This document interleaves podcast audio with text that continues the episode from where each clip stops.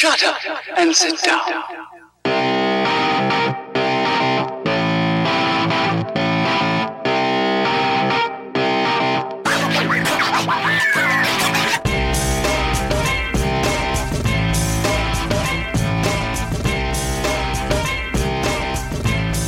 All right, welcome back to uh, the next installment of Limited Upside Summer Editions we're doing. Uh, we're go- going through all the teams, and we've moved on to the Nets now. We just finished with the Lakers and the Sixers, and after this, we probably have Phoenix and, and Minnesota to get to. But today we have a couple guys from Nets Daily. Mike, again, I'll let you give them the, the proper introduction. You know these guys well. You bump into them at the Barclays Center from time to time, as you mentioned. But before we do all that, I have I'd be remiss if I didn't mention that you should review and rate and all and subscribe and all that stuff to the limited upside podcast we always say it at the end and and this time i have to i have to get it going here in the, in the beginning of the podcast or michael reprimand, reprimand me Oh yeah, uh, oh as, yeah. uh, You've been as- reprimanded. as he has been done, uh, known to do from time to time. So yeah, rate, review, subscribe, please. Limited Upside podcasts on iTunes and SoundCloud, Stitcher, as well as just uh, on Twitter. That's limited underscore Upside. Hit up Mike and I on uh, on Twitter as well. We're always looking for the uh, for the questions for the podcast. But again, we just went long on the intro. That's why we do it at the end usually. But I'm going to continue in the beginning. And but now, Mike, can you please give us the proper introduction of our guest today from the Nets Daily to help us give a, a full uh, recap of the summer of amazing moves the Nets have made to reshape the team. Uh, Mike, go ahead. I, I see you called them amazing already. I see your bias has shown. Yes, this is sort of my new hometown team, as uh, but for both of us. But we still wanted to call in two of my favorite uh, bloggers, writers uh, for one of my favorite sites, Nets Daily. We've got Tom Lorenzo, the managing editor. We've got Anthony Puccio, uh, the reporter. Both of them at Net at Barclays Center daily, you know, regularly. I guess daily, not daily, regularly. So we're really thrilled to have them here. Welcome aboard, and let's talk about this uh, summer of rebuilding for the Nets. And I Thanks, guess, Mike. yeah, let's start. Let's start with you, uh, Anthony. Actually, uh, I want to run through the summer moves.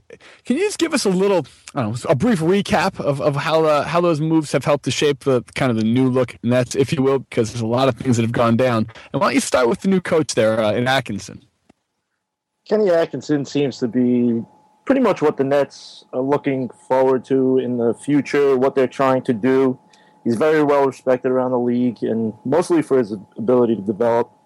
You know, one of his guys, Jeremy Lin, who just signed with the team, speaks very highly of him. Uh, but even after talking with Kenny in person last week at the press conference, you get a sense that the hiring it goes past just development. He's very humble, and his humble character is very infectious, which should be infectious on a young group like the Nets. Um, at uh, they had a season ticket holder event last Wednesday, and Kenny actually had a conversation with almost every fan that approached him. I think that kind of goes to show the character that himself and Sean Marks they're trying to instill for this team. And I have to say, like to to, to Anthony's point there too. Uh, you know, it's it's really funny that we're sitting here talking about a coach who's humble and a GM with character. Um, especially when you think of this team and where they've come from, especially since they've moved to Brooklyn. You know, Mikhail Prokhorov, larger than life. Uh, Billy King, kind of really into this like flashy, uh, really heady moves. You've got the Celtics trade where they bring in Garnett and Pierce, and you know they, they they've kind of really been into this idea of winning. Uh, you know, as we say, the back pages here in New York and then in the New York Post and, and the Daily News. Uh, and here you have an off season where they bring in a coach like Kenny Atkinson, who you know among NBA folks and you know among people in the league is is considered a rising star and one of the brightest minds, but is super humble, super quiet. Uh, Sean Marks, same thing, comes in, uh, you know, kind of uh, under that school and tutelage of of uh, the San Antonio Spurs of Gregg Popovich. He's he's kind of very business businessman like. Um, so so definitely a change of pace here for the Nets, where you know you've got two guys who who aren't necessarily the flashiest signings um, and and aren't necessarily even household names. Um, so it, it was one of kind of those summers where the Nets decided to kind of let the basketball minds do the talking, and I think that's what Kenny Atkinson really does represent for this team. Yeah, it, it's funny. I don't recognize this team and what they do. They they're quiet, and it's such a good thing just for fan for the fan base because I don't think I think it's fairly clear that the last strategy sort of destroyed any sort of future near term future they had. Uh, but I, I, miss I miss them kind of being fun and dramatic, you know. I miss them sort of jumping out there and making the big moves. And now it's sort of like there's this. It's almost you guys had a great headline on this. It's all in with patience. They're sort of telling everybody how patient they are. Now that said, they did make a couple big tries at interesting players. I know they had a lot of money; they sort of had to spend it. They go for Allen Crabbe for a restricted free agent offer that kind of would have gone up to like eighty three million over four years with the poison pill stuff. That fails. Portland brings him back. I'm a little surprised. I thought Portland wouldn't. They try the same thing with Tyler Johnson for four years and fifty million, and Miami matches. So it's not like they just sort of sat out free agency. It's just they targeted different types of players. Uh, I was a little surprised that they decided that they really wanted to go into the restricted market. I mean, Tom, why why was that the strategy? Well, I think you look at where this team was last year, a 21 win team that really, even when you enter the summer and you look at them on paper, uh, don't have necessarily the personnel or didn't have necessarily the personnel to be much better than a you know a 20 to 25 win team. So I think when you look at what they were trying to do, even with Kenny Atkinson on board, you know, everyone talked about his relationship with Al Horford. Uh, but, you know, if you're Al Horford, you got to look at, at, at, the future, but you got to look at the now, right? The Nets are a long term blueprint. They're not a team that's going to turn over overnight.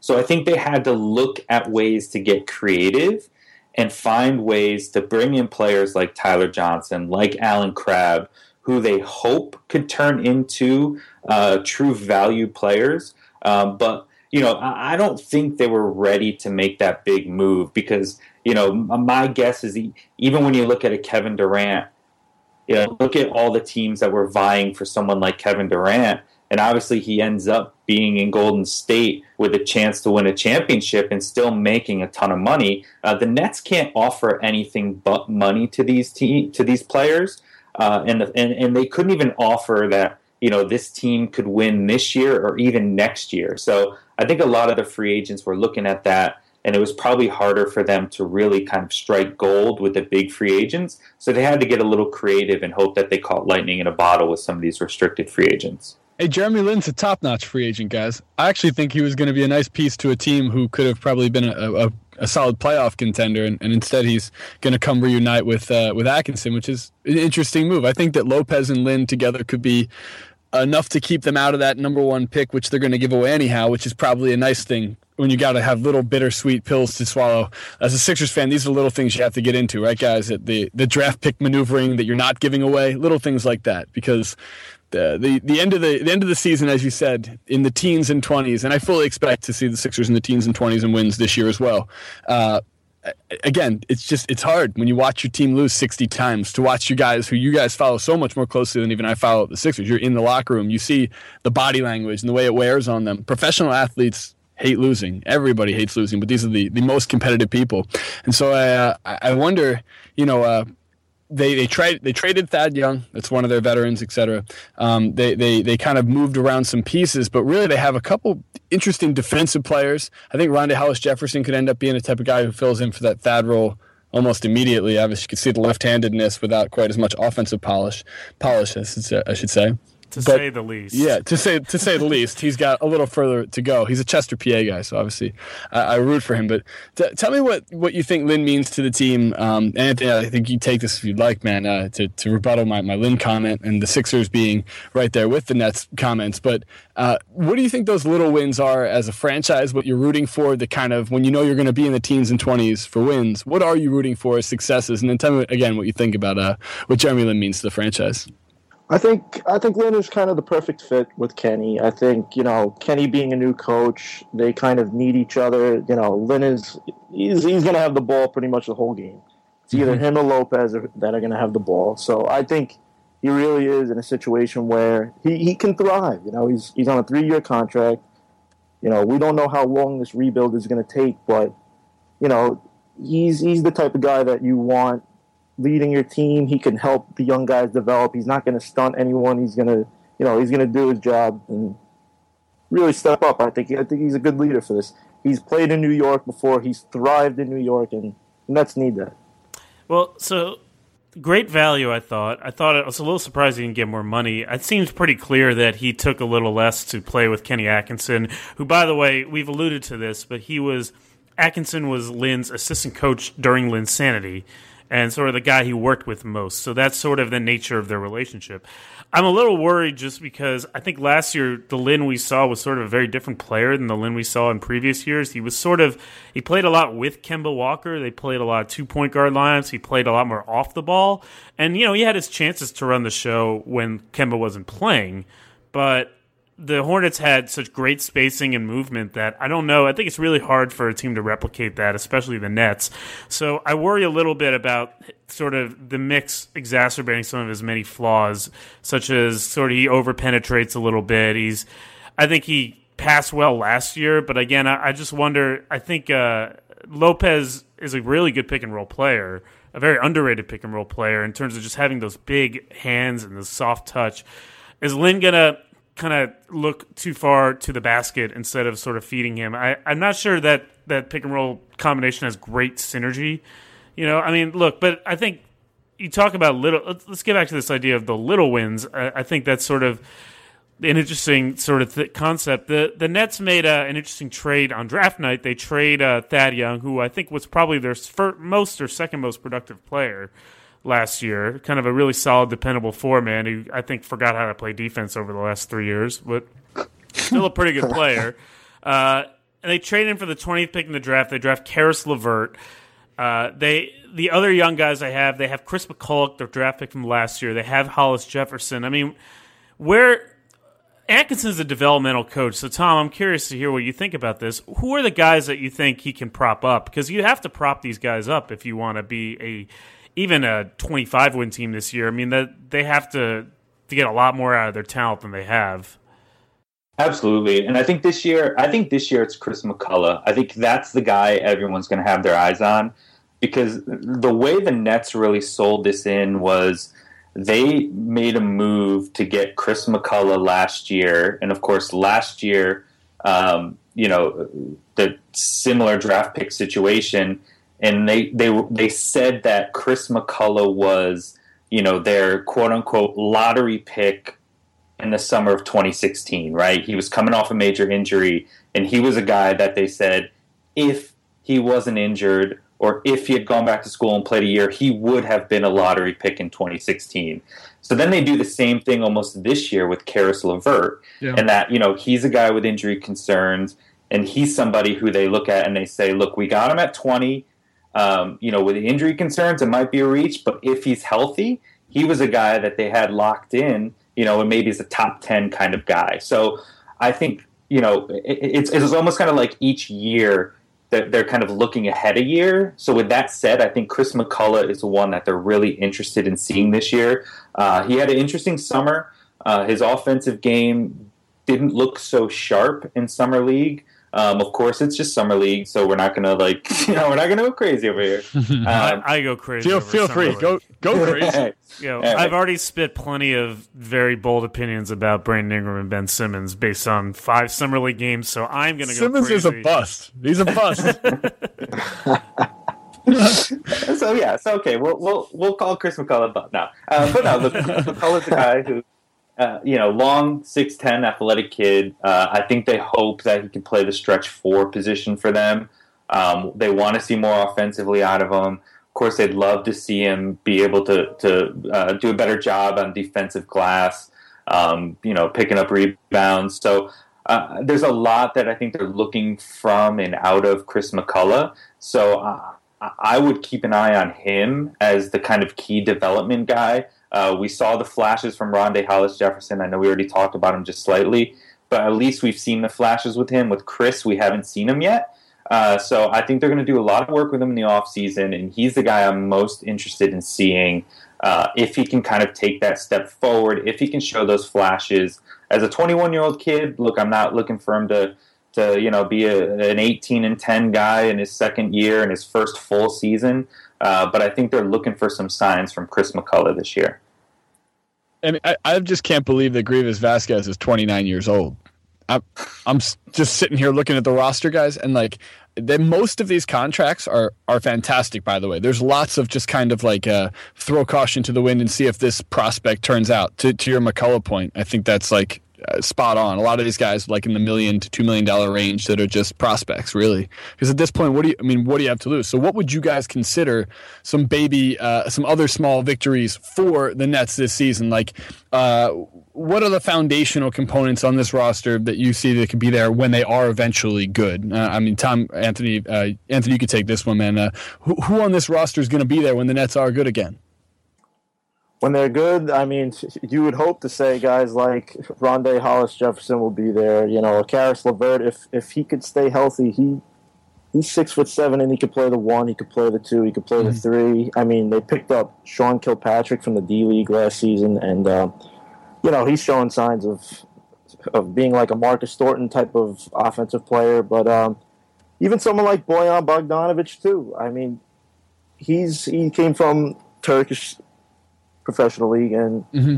he really hasn't had the chance to thrive. He's been, you know, his first two seasons, a lot of negativity.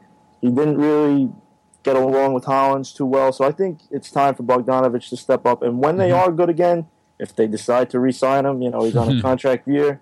If they get good anytime within the next three, four years, I think I think Bojan Bogdanovic, Caris LeVert, Kilpatrick, Hollis Jefferson, those are the type of guys you got to look for.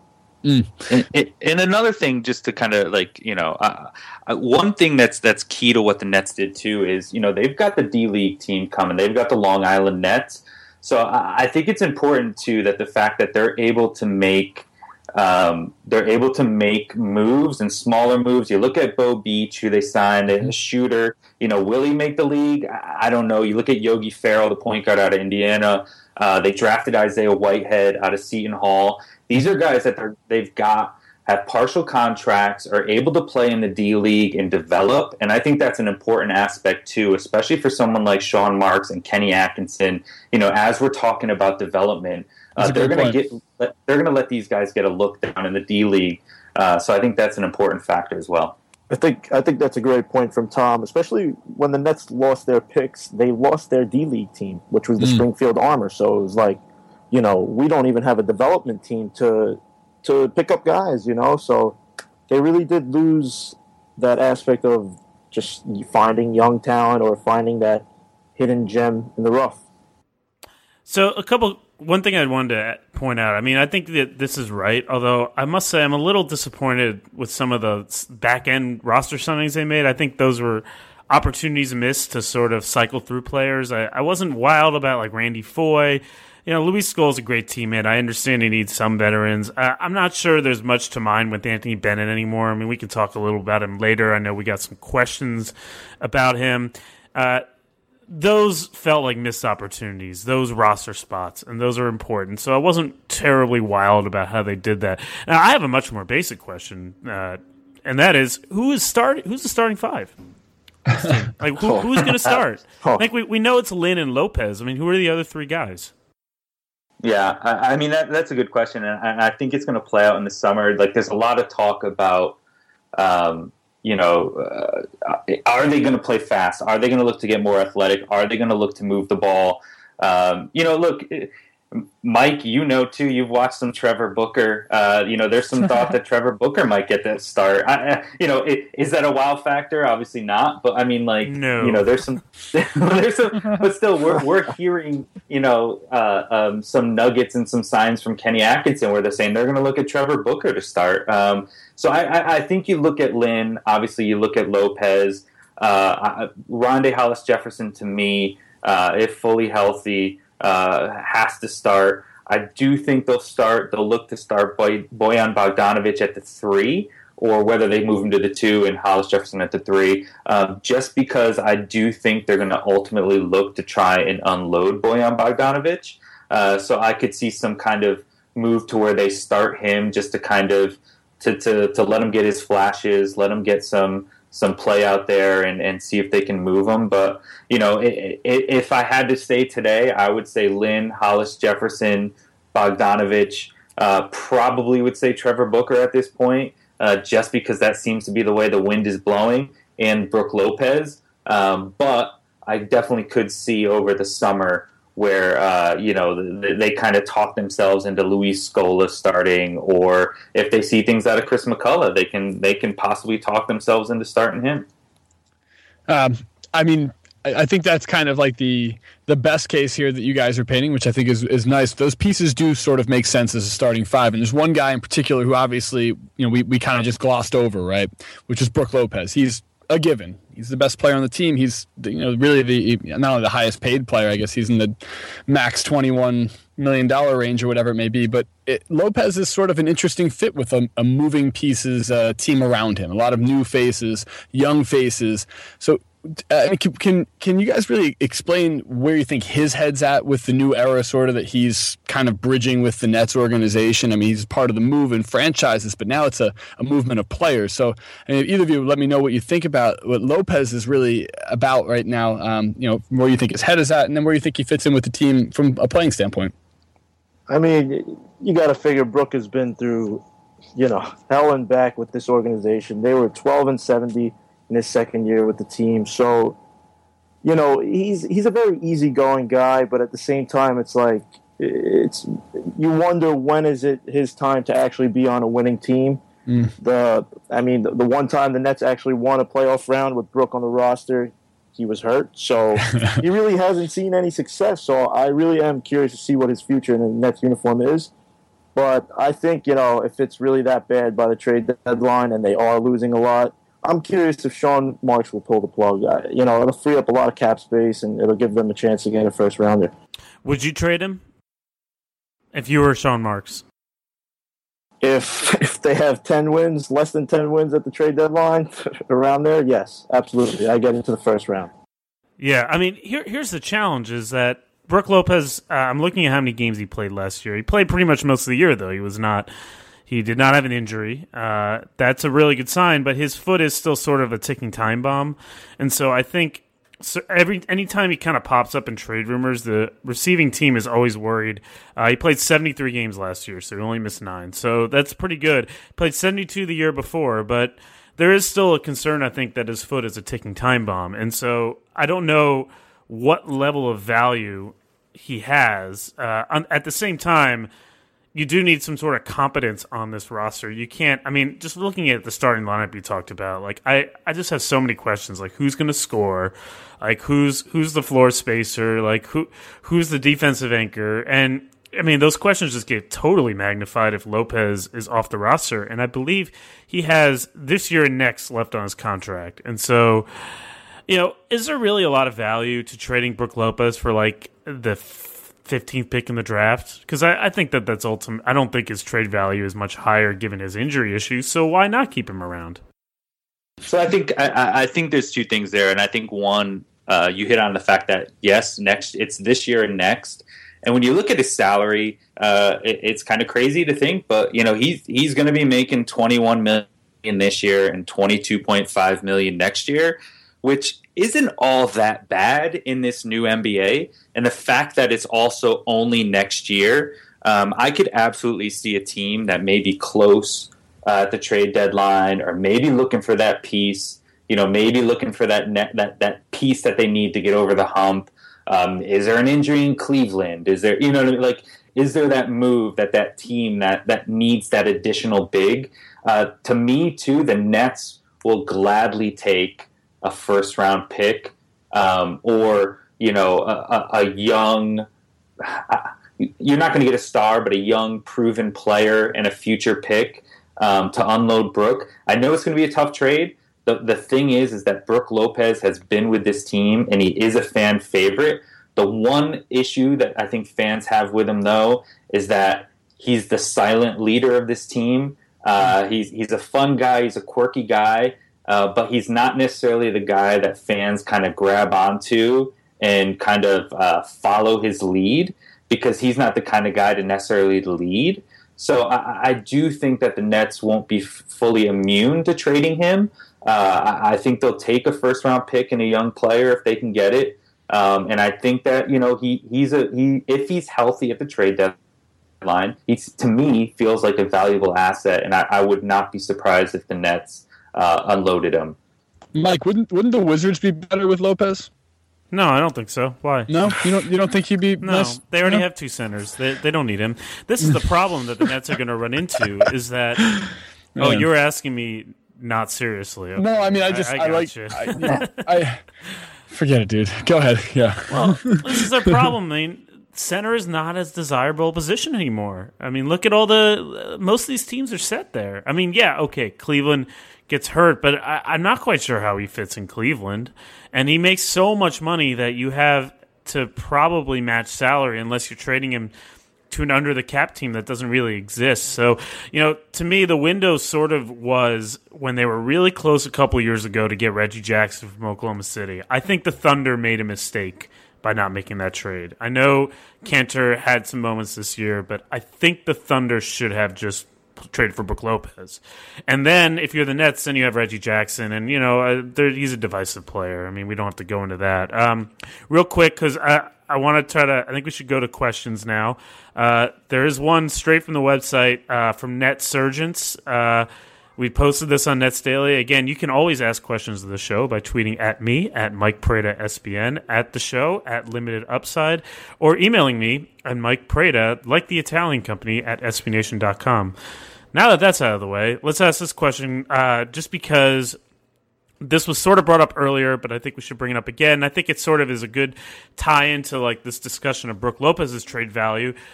Net Surgeons asks, "Are you guys in favor of the Thad Young trade for LeVert? Basically, a similar structured trade, kind of an established player for a low first round pick.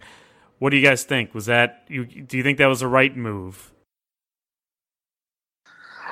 I mean, I think it was the right move. Again, I think to me it goes back to the kind of swing for the fences um, mentality and blueprint that the Nets need to institute at this point. Um, you know, Thaddeus Young would help them be a 28, 29 win team, maybe. Um, but I think they needed to find, without a first round draft pick, somebody who they could they could build and develop. Um, you know, it's tough. Thaddeus Young became a fan favorite. They loved watching him. He really embraced Brooklyn. He was the first player, the first Nets player to actually move to and live in Brooklyn, um, and it kind of became a big deal. Uh, but still, I think from a basketball perspective, uh, they needed to kind of swing for the fences. They just the, this team again would not be doing much. Would be a, a, at best a thirty win team with Thaddeus Young on the team. I had a, I had a friend who had a Luis Scola sighting the other day around Brooklyn as well, um, which was interesting to see because we've had some Lopez brothers sightings recently too. I did, I did not know Thad was the first one to move here. That's uh, it's interesting. But uh, Yeah, didn't anyhow, Mike, like, more with the he, questions. em- didn't he embrace? He, he was very vocal about embracing it. Uh, it was a rare move because it, the practice facility was in New Jersey. I guess is is it built yet? I always forget this. Yeah, it's built. It's it's built. It just opened up, and you know, it's it's literally down the street from where Thaddeus Young was living. Yeah. Uh, now he's obviously not there anymore, but uh, yeah, he, he would have been he would have been really close. he he he certainly embraced Brooklyn a lot. Uh, you know, talking to him last year, he said, uh, you know, he's been around the league, he's been around the country plenty of times. That you know, he just signed his kids up for school in Brooklyn. That he really was ready to embrace the Brooklyn lifestyle, and that you know, I'm sure that it hurt him and his family to be traded out of here and headed to Indiana, but now he could go win. All right. Well, I guess we all agree that was the right move. Then I, I, guess I just don't quite. I as good as as I understand the the team's goals. Uh, I'm just. I mean, you do. What's the difference between keeping Thad Young and then instead spending that money on what Trevor Booker and a bunch of other vets? I, I don't quite get that. I mean, I think you might as well just keep Thad Young at that point. If you don't have a draft pick or you don't have, you have to swap. But I clearly am in the minority here. Uh, but we do have uh, a few other questions. Uh, Yeah, we do. We got we got a pretty good one here from uh, Matt in Astoria. Uh, let's see. Uh, let's Tom. You hit this one first. With so many guards on the roster, what does the depth chart look like at this point to you? Yeah, that's a good question. Uh, you know, they they do have they do have a lot of guards. I mean, Jeremy Lin, obviously the lead guard. Uh, Bojan Bogdanovic playing too, but again, we talk about the fact that they signed Greivis Vasquez and they signed Randy Foye and they you know Greivis Vasquez has played off guard. He's played you know in a two point guard system in Toronto. Uh, you got Sean Kilpatrick who was for the most part the last month and a half of the season the team's best scorer. Oh, he was Um, good, so- man. He was great. Yeah, he really he was really good. He was like the one guy. I mean, I went to a late season game with you guys, and he he really was the one guy that was pumping the crowd up. Like he can play. I think Yeah. he he should he deserves some minutes. Absolutely. I mean, he's a guy. He can score the basketball, and, that, and obviously, you look at this roster, and that's exactly what they need. They just need someone who can score. So, you know, it, it is a long depth chart, but uh, when you, when it comes down to it, uh, I don't think Randy Foye is necessarily going to get minutes over Sean Kilpatrick. Uh, the key here is obviously to develop the young kids, so they're not going to stunt Sean Kilpatrick or even an Isaiah Whitehead for the sake of giving Randy Foye 12 to 15 minutes. So I would say that you know Lin Bogdanovic, uh, Greivis Vasquez runs the offense in the second unit, uh, and then you then you filter in someone like Sean Kilpatrick as a two guard in the second unit. Uh, and I, I think to me those are the four guys who, who play the guard position uh, in, the, in the depth chart. All right, sounds good to me. Uh, a lot of questions come in on Anthony Bennett. Uh, we our friend CJ Zero? Uh, he asks uh, about Anthony Bennett. We have a couple of these questions. Uh, he asks, "Du-du-du-du, "Will the light go on for Anthony Bennett, and what would that light consist of?"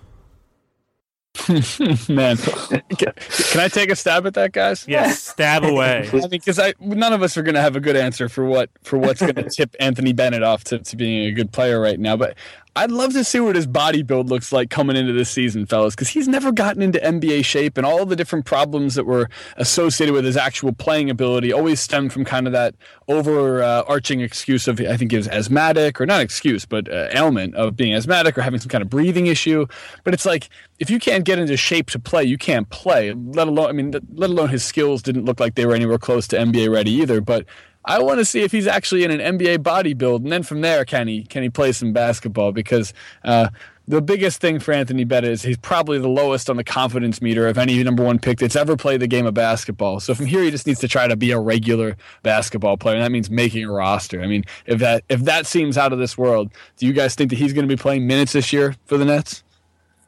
Well, I, what's kind of funny is you know there's we always talk about, and it seems to always be the issue of his body and his fitness. Um, But you know, even in the press conference, the introductory press conference, Kenny Atkinson, uh, kind of almost like a veiled mention of his fitness and his body, uh, was saying how he wants to see Bennett rebound the ball. The next thing he said was run the court. You know, that kind of like you know, this is what I want to see him run. You know, like this is a guy they want to see run. So they have expectations that he'll be he'll be capable. He'll be out there able to you know get up and down the court. The question is is you know he comes into camp looking good. He looks nice. He, he he looks like he's in he's fit in good condition. Uh, played well with Team Canada, but can he sustain that throughout the year? And I think that's always the question: is at what point does the light almost just go off and he just kind of reverts back to Anthony Bennett? He, he, I- I- go ahead. I, I found it very interesting talking to Kenny and at the press conference last week. He said that he is really considering playing Bennett at the five and stretching the floor. So, I mean, if he could hit the three ball, rebound a little bit better, play a little better defense, maybe maybe a little light will finally go off. But Yeah, I, I don't know. This feels like one of those like really big chandeliers where uh, eighty-five percent of the lights are off and there's only fifteen percent left. Uh, you know, there, I don't know how much of a light there is left to go on. Uh, you know, just to extend the analogy, I have to ask this question uh, because it came. This is our last question we'll ask, and then uh, we can talk a little bit more about just big picture where the Nets are. Will the Nets? This is from Doug Bierek. I think he's a very popular Nets uh, Twitter person. Um, will the Nets finally replace replace the Brooklyn Knight, the infamous Brooklyn Knight mascot, the scariest mascot ever, during the Sean Marks era? And uh, if yes, what kind of mascot would you like to see? oh goodness, well, the Brooklyn Knight was uh, was definitely an interesting little tenure in Brooklyn, but Brook Lopez says that he's working on getting a mascot back in Brooklyn. I just don't know what kind. I was one. I was asking him if maybe it would be Sly the Fox that they had in New Jersey, but um, I don't know. Maybe a swamp dragon. If I had to I would say a So- swamp. So, uh, a funny thing, just quick kind of anecdote in, with this is uh, last year we were given a great opportunity to have Mr. Mikhail Prokhorov answer uh, six questions from our Nets daily community. Um, so we emailed him the questions, and then Mr. Prokhorov made a video where he answered the questions, and we put it up on our site, and it was great and awesome. Uh, but Doug actually asked him this question, um, and Mr. Prokhorov gave an answer. uh, and and I'm kind of paraphrasing because I don't have it in front of me, but he said he want he said I don't know how about a talking cabbage, and then they created yeah, and they created a graphic of like a cabbage with like eyes and a mouth, and had like a Nets logo on it. What? Um, so yeah, what so what is the possible- Brooklyn connection to a cabbage? Nothing. I I don't know, um, but it's possible that there's a talking cabbage. Like, Yeah, that, Um, that feels like something John Oliver would have as one of the mascots he's created. yeah, Wow. yeah. Is it would it be like an artisanal cabbage? Uh, in Brooklyn, it would have to be right, organic. Uh, It's from the it's from the co-op uh, the co-op on Union Street. Right. It gets brought to each game by a citizen who rolls them with the reflecting light vest on. Um, okay, sorry about that. I live in the neighborhood with the co-op. It's it's foot traffic. Yeah, so you're allowed to make these jokes, and nobody else Right. is because you live there. Brooklyn fans are all around here. I live with I live around people who who all the time I see them in their Nets gear walking to the games to and from. A bunch of season ticket holders, and I feel for them, man. I feel for them because I like when it was cool when I first moved here, and the Nets were just moving to town as well. There was electricity here, man. It was it was it was very interesting to see a team move in with such high expectations to a new city. I'm sure you guys can talk to that as well. But on that note, can you tell us? Uh, I, and we'll start with we'll go one by one here, including yourself, Mike. Uh, but we'll start with Anthony. Give me the uh, the best case scenario for the Nets this season, and then your uh, your prediction of a, a record for uh, for how they'll end up this season. Well, you can't look at best case scenario from a win loss standpoint because the expectations are just very low. But you know, you you consider the development of Chris McCullough, as we've spoken about, Rondae Hollis Jefferson, even like Caris LeVert, Isaiah Whitehead, the young guys. If maybe Anthony Bennett's light could go off, and uh, a little success from Kenny Atkinson part, Kenny Atkinson's part, if he can grow as a coach.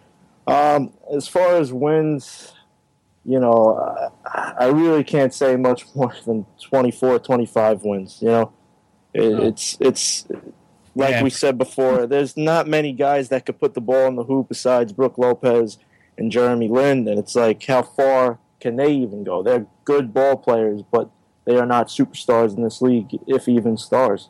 And the division's gotten a little better around them too. With you know, Sixers won't be as bad. Those were like a, three or four of the Nets wins last season. Right, right. I, I think I think the Sixers will actually finish ahead of the Nets. Ah, Man, yeah, we'll, we'll see. It's gonna, it's going to be close. It's going to be close. I I think that'll be very. I think that will be a more intriguing matchup. Who's going to be the worst team in the NBA next year? Because ultimately, again, we're going to be doing that same song and dance with the Celtics with that draft pick. It, it all Right. stays in the division. It's it's so Right. it's so big. It's crazy. But uh, I- yeah, I, you know, they're going to play hard for Kenny. It's going to be, I think, the fans and everybody, they're going to be able to rally behind this team, but it's just going to be tough as the losses pile up. If they pile up, you know, it's hard to stay optimistic when your team is uh, at such a low point without draft picks. yeah, yeah. Tom, what do you think, man? Yeah, you know, I think for me, best case is, uh, you know, as this team, I think they look at it as Jeremy Lin stays healthy, can play as close to 82 games as possible because I think one thing that often gets overlooked, or, you know, we, we wrote about it, and, and even Brett Yormark, who's the CEO of Nets Basketball and Entertainment, uh, Jeremy Lin is a huge marketing coup for the Nets. Um, so I think they want him to stay healthy uh, so that they have a story to tell. Uh, and I think Jeremy Lin also can provide some excitement on certain nights. Uh, you know, there are going to be nights where, yeah, he can turn on the Linsanity and, you know, have everyone kind of say, yes, this is it. This is Nets basketball. Uh, keep the intrigue. Uh, and, and secondly, I think, you know, seeing some flashes from the young kids, whether it's Chris McCullough or Caris LeVert coming back or Kilpatrick, Rond- uh, Rondae Hollis Jefferson, Uh, so you know that's what they're looking for as far as record. Um, you know, I, I would say, uh, you know, I think 24 25 is, Mm. is best case. Like, it just feels best case Yeah. to me. Yeah, uh, there's always one team that is really bad that you don't expect. I mean, last year it was Phoenix. I mean, there was Yeah. playoff talk without them, and they, they were one of the worst teams in the league. A couple years ago, it was Milwaukee that just cratered. That said, I think the best chance, it's most likely that the Nets will be the worst team in the league. I would say they have the best chance of anyone. Yeah. Uh, I just the talent level is just so so barren. And even with their young players, I just I'm not really sure I see it with a lot of these guys. And I think it will depend on if Brook Lopez plays 75 games again, they might get to 20 25 wins. If he doesn't, it gets real ugly, I think. Uh, but last thing I want to just throw out there to you guys as Nets fans is that this is sort of again the nadir of what was such a grand experiment that went so poorly. As you sort of reflect on this now, four or five, few years later since the move to Brooklyn, did the Nets do the right thing to kind of come out, you know, guns, for lack of a better phrase, sort of just guns blazing, you know, signing guys, paying all this money, you know, making those big, these big moves for Joe Johnson, for Deron Williams, for uh, the Celtics trade, obviously, trying to kind of say we've got to have the established team right away. Was that the right thing in building the fan base? Do you think? Saying if it's the right thing is, you know, I'm skeptical, but you do have to respect Prokhorov's commitment to winning when he came here. Obviously, the whole idea of needing a superstar to headline in Brooklyn, it just seemed it it seemed rushed. It seemed something like the Knicks would do. And no offense, but that's not always the best idea. Um, No offense taken. I love when people make uh, references to the Knicks in, in such a manner. I mean, it's what they do. It- Yeah, no, I know. yeah, it- That's just fact. We this came up last podcast. We talked about the the you know the Porzingis pick, and it was like it was the least Knicks thing. So now they've come up two podcasts in a row, and we haven't even gotten to them yet. right. Well, talking Nets, Knicks are going to come up one way or another. But It's true. you know, it's true. it just seemed like it was just very impulsive. There, you ask yourself, was there ever a real plan, or was it just let's just get a ring in these five years so I don't have to get married, as Prokhorov said. you know what I mean? So, you know, you get you respect it as a fan. You respect it. You you understand it. But here we are today with no draft picks. You know, twenty-one win team.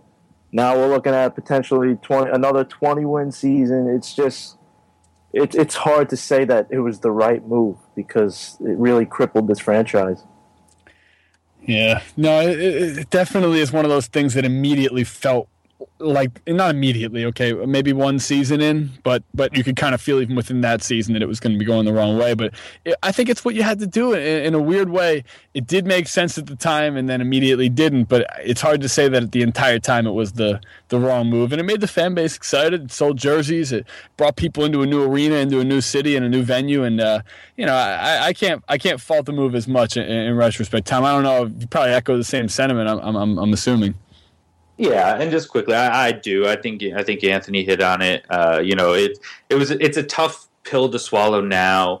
Um, you know, at the time, everyone was talking about could that be the team that wins seventy plus games? You know, like they were on the cover of Sports Illustrated. There was a lot of hype, a lot of talk.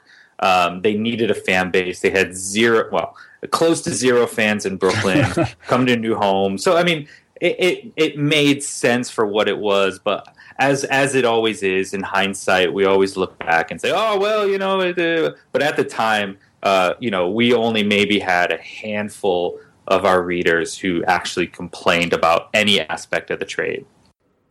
Interesting. Yeah, I, I just worry was because this is like the beginning of the fan base, right? And I think you said sort of touched on this with Lopez. I mean, there wasn't like one player that was very like the touchstone of the the organization, the guy who fans could immediately identify with. It was a little bit of a mercenary kind of thing, and I, it'll be interesting to see as the team really bottoms out for really what it looks like for a few years now. I mean, it's I don't see any path to this team being a you know fairly relevant team for uh, a few years. What does do those fans that were sort of kind of captivated as casual fans by just the big names stick around, or would it have been better to sort of just? I, I know it's like really hard because it wasn't like they were coming off what a 12 win season in one of their last years, and fan base, you know, immediate fan base pro, you know, building the fan base was always a problem. But I just it's wonder, New York, man. That again to bring up the Knicks, but like when you're building a franchise in someone else's market, like it just it had to be something to differentiate it. And if it was the players' names, then so be it. Well, Um, ironically, they we just said that they're just the very Nixian rebuild, so I don't know if they know. really differentiated themselves. Well, I'm I just mean, really curious you know what I as, as a basketball historian. I just wonder how we're going to think about these last few years and like 20 years from now.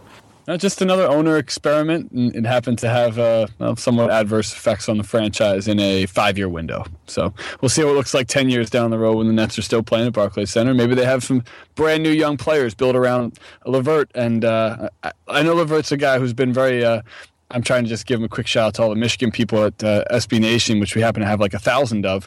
They they love him.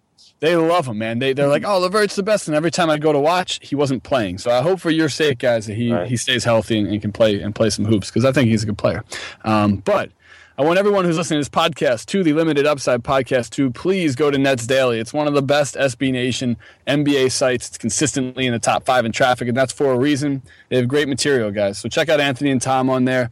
Uh, anything you guys want to plug? I don't know if you're doing anything in the, in the meantime, the rest of this summer. Uh, go ahead right now if you'd like. But really appreciate having us, uh, ha- having uh, you on the podcast, fellas.